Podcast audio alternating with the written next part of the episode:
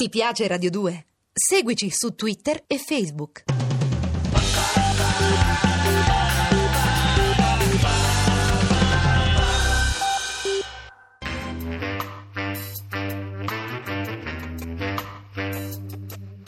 Alle 8 della sera. Il racconto delle cose e dei fatti.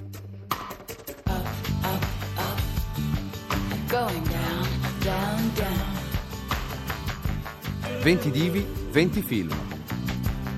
Di Giovanna Gagliardo. Going up, up, up.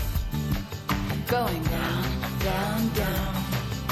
The sea is flecked with bars of gray.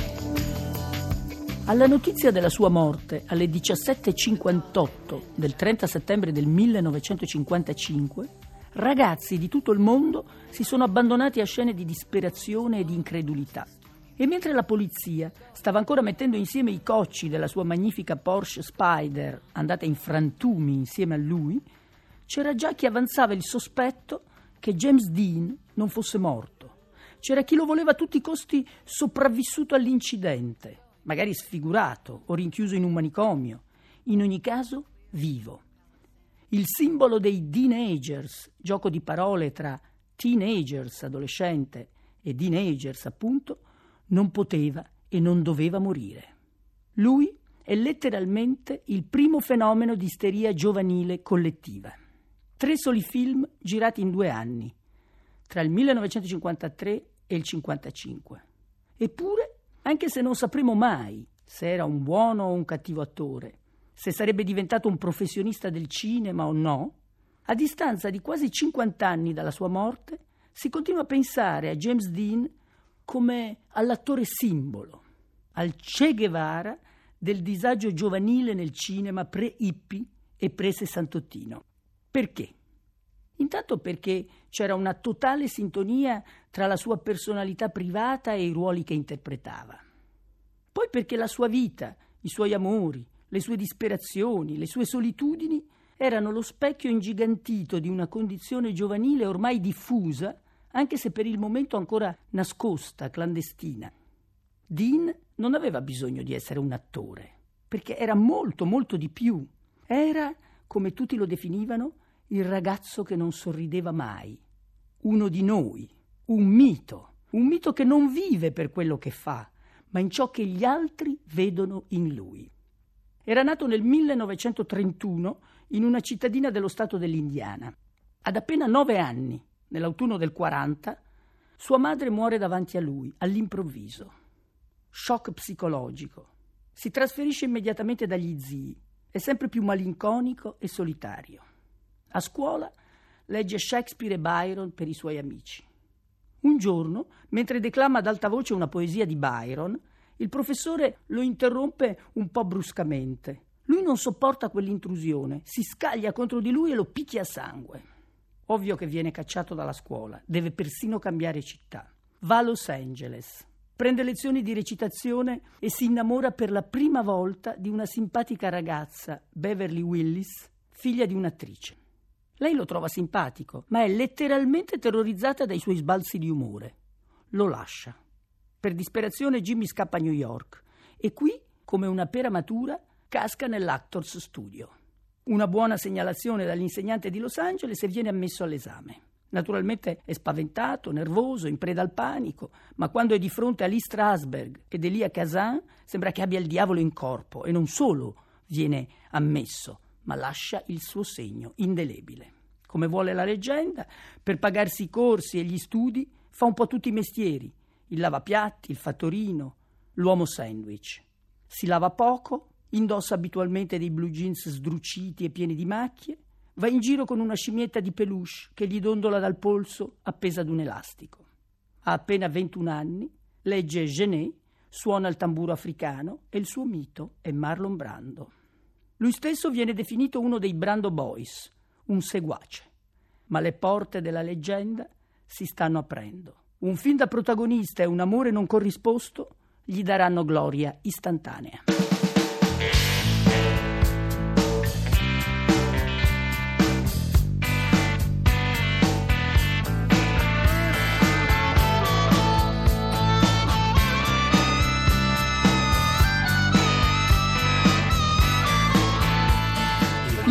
Primo dei tre film che lo consegneranno all'immortalità è La Valle dell'Eden.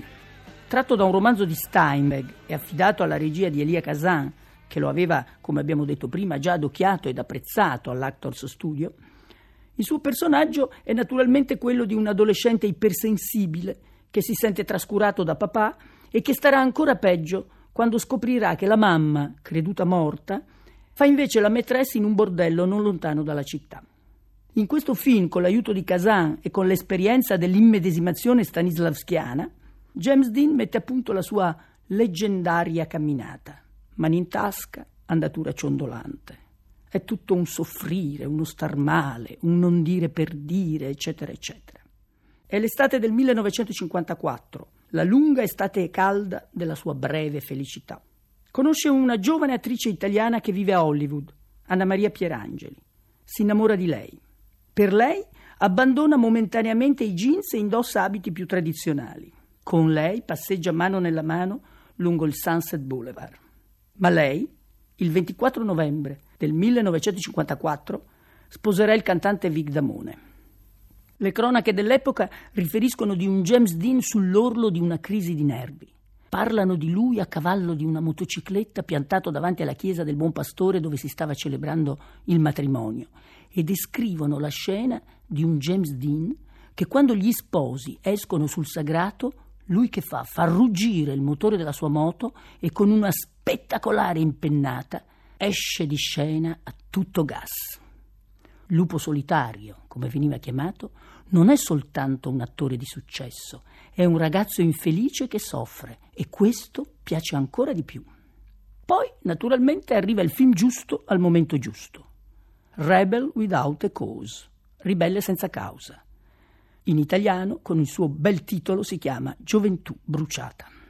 Lui, in questo film, sarà Jim Stark, un ragazzo che disprezza il padre vessato dalla moglie, che fa a botte volentieri, che spesso finisce al posto di polizia per ubriachezza molesta. Ama la ragazza di un altro, Judy, una fantastica e giovanissima Natalie Wood. In un crescendo di liti in famiglia, interrogatori al posto di polizia, scontri tra gang di bulli, eccetera, eccetera, si arriva alla scena clou del film, quella della sfida con le macchine, la cosiddetta Chiki Run, la corsa del coniglio. Si tratta di lanciare un'automobile a tutta velocità verso la scogliera e quindi buttarsi fuori dall'auto poco prima che questa precipiti. I fari delle automobili illuminano il bordo del precipizio, i ragazzi sfidano la vita per una pura questione di orgoglio e in questa scena il nemico di Jim Stark ci rimetterà le penne e inizieranno per lui altri guai. Fino al bellissimo e melodrammatico finale ambientato nella sala della conferenza sulla fine del mondo, dove il personaggio di Plato, Salmineo, ci rimetterà la pelle per un colpo di pistola sparato dalla polizia e James Dean, in lacrime, si butterà sul suo cadavere e si strazierà alla maniera di Stanislavski, dicendo più e più volte: Ehi, testone, testone, perché l'hai fatto? Il film è una sorpresa clamorosa. Mette in scena la gioventù che si deve bruciare per non arrendersi alle regole dei padri e i padri rimangono sconvolti. I figli invece si sentono finalmente rappresentati. È il mondo dei teenagers, anzi dei teenagers, che con questo film inizia la sua lunga, lunga marcia verso il 68. E James Dean, con questo film, sarà per sempre il primo dei ribelli.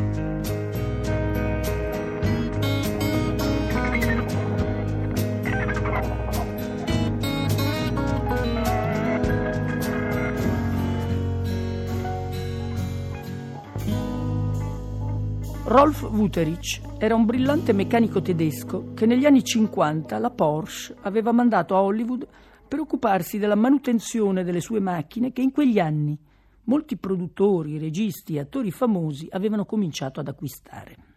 Rolf Wuterich era seduto accanto a James Dean sulla Porsche Spider che si è schiantata sulla strada 466 nei pressi di Salinas in quel fatidico pomeriggio del 30 settembre.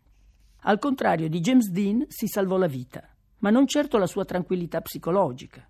Migliaia e migliaia di fans lo perseguitarono per mesi e per anni accusandolo di essere la causa della morte dell'attore. Dovette lasciare gli Stati Uniti e tornare in Germania, perseguitato non solo dalle persone, ma anche dai suoi stessi sensi di colpa e dal fantasma dell'attore, diventò completamente pazzo. In un raptus uccise addirittura sua moglie e finì in un ospedale psichiatrico. Col passare degli anni si è ripreso, ha ricominciato a occuparsi di corse automobilistiche, ha aperto un'impresa di pulizie a Stoccarda e verso la metà degli anni 60 ha ricominciato, anche se con molta cautela, a parlare di quei fatti di allora e ha scritto addirittura una testimonianza sul suo breve ma intenso rapporto con James Dean e ha ricostruito infine la fatidica giornata del 30 di settembre. Lui e Dean si erano incontrati al Grand Prix, un bar sul Sunset Strip, dove Jimmy andava spesso a bere milkshake. Jimmy l'aveva visto, sapeva chi era e gli aveva detto subito: Parlami della mia baby. La baby era una Porsche Spider nuova, fiammante, appena arrivata dalla Germania, 1500 di cilindrata, 7000 dollari di costo dell'epoca. Se è vero il detto donne, motori, gioie e dolori, nulla di più vero nella breve vita infelice di James Dean. Comprò la macchina, la provarono insieme. È una bomba, disse James Dean. La voglio, la voglio trattare bene, come una baby. Lo elesse suo meccanico particolare. Voleva a tutti i costi partecipare il 2 di ottobre ad una corsa che si sarebbe svolta a Salinas. Però stava finendo di girare il gigante e il contratto che aveva con i produttori del gigante gli proibiva di usare auto da corsa fino alla fine delle riprese. Evidentemente lo conoscevano. Ma lui, come riferisce Buterich nel suo racconto, voleva scendere in pista a tutti i costi e con la complicità del meccanico decise di violare quella clausola. Il resto del racconto sembra veramente la scena di un film di quegli anni. La nazionale 466 deserta, Jimmy al volante che forza troppo l'andatura, il caldo, il sole che picchia, Vuteric che si appisola, quindi una Ford che taglia la strada, freni che stridono, botto e Jimmy laggiù tra le lamiere accartocciate della Porsche, morto. Sono le 17.58 del 30 settembre 1955. Lui ha appena compiuto 24 anni.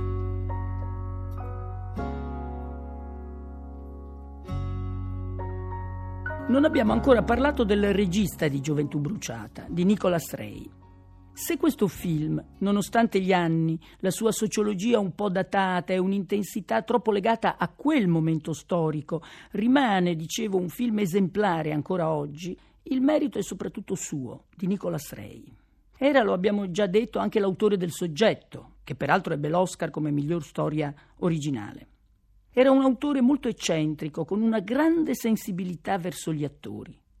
Sapeva come farli funzionare. Del resto anche lui veniva dall'Actors Studio ed era grande amico di Elia Kazan. Questa è una grande cucina del cinema di quegli anni.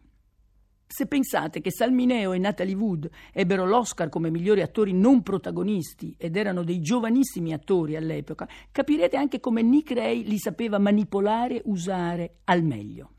Soprattutto Ray possedeva una grande sapienza cinematografica che riusciva a dare visionarietà ai simboli, riusciva a dare immaginazione a quella sociologia tout court di cui Gioventù Bruciata peraltro è sovraccarico. Un esempio classico è l'inizio del film, l'immagine iniziale, quando James Dean, ubriaco e in attesa di essere interrogato al posto di polizia, chiacchiera con la sua scimmietta. Insomma, Nick Ray era un americano del Midwest che, come il suo compagno d'infanzia, Joseph Losey, troverà comprensione, stima e considerazione più in Europa che negli Stati Uniti. Non a caso, alla fine degli anni 50 verrà a vivere in Europa, anche se, diversamente da Losey, i suoi film migliori, i suoi film più grandi, saranno quelli e rimarranno per sempre quelli che ha fatto in patria, che non sono soltanto Gioventù bruciata, L'anno successivo, il 56, l'anno dopo Gioventù bruciata, Nick Ray firma uno dei più bei western barocchi fatti in quegli anni, Johnny Guitar, dove una magnifica John Crawford, Vienna, proprietaria del saloon, canta per Sterling Hayden la famosa e indimenticabile canzone Play It Again, Play It For Me, My Johnny. Regista culto dei cineasti europei degli anni 60 e 70, diventa grande, grandissimo amico di Wim Wenders e per lui farà l'attore nel film L'amico americano. Nicholas Ray è il personaggio del bandito, Derwat. Tornato negli Stati Uniti, si ammalerà di cancro e consentirà al suo amico Wenders di filmare la sua malattia, la sua agonia, la sua morte. Nick's Movie, Lampi sull'acqua, si chiama infatti il film che si conclude appunto con la morte del regista nel 1979. Erano questi registi, attori e scrittori di un'epoca irripetibile, un'epoca dove gente ha saputo creare le regole fantasiose e oniriche della nostra fantasia cinematografica. Non a caso il termine cult movie nasce proprio negli anni 50 e cult movie non vuol dire il film che ci piace, vuol dire il film che ci rappresenta e che rappresenterà le generazioni a venire. Io per stasera vi saluto e vi lascio e vi do appuntamento a domani alle 8 della sera su Radio 2. Grazie per essere stati con noi e buona serata.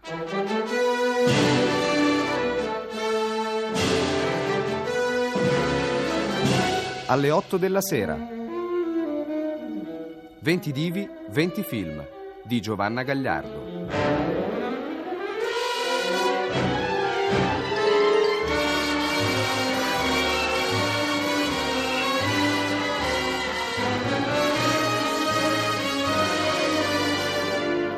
Regia di Giancarlo Simoncelli.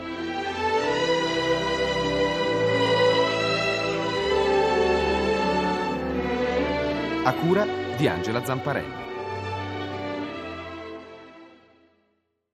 Ti piace Radio 2? Seguici su Twitter e Facebook.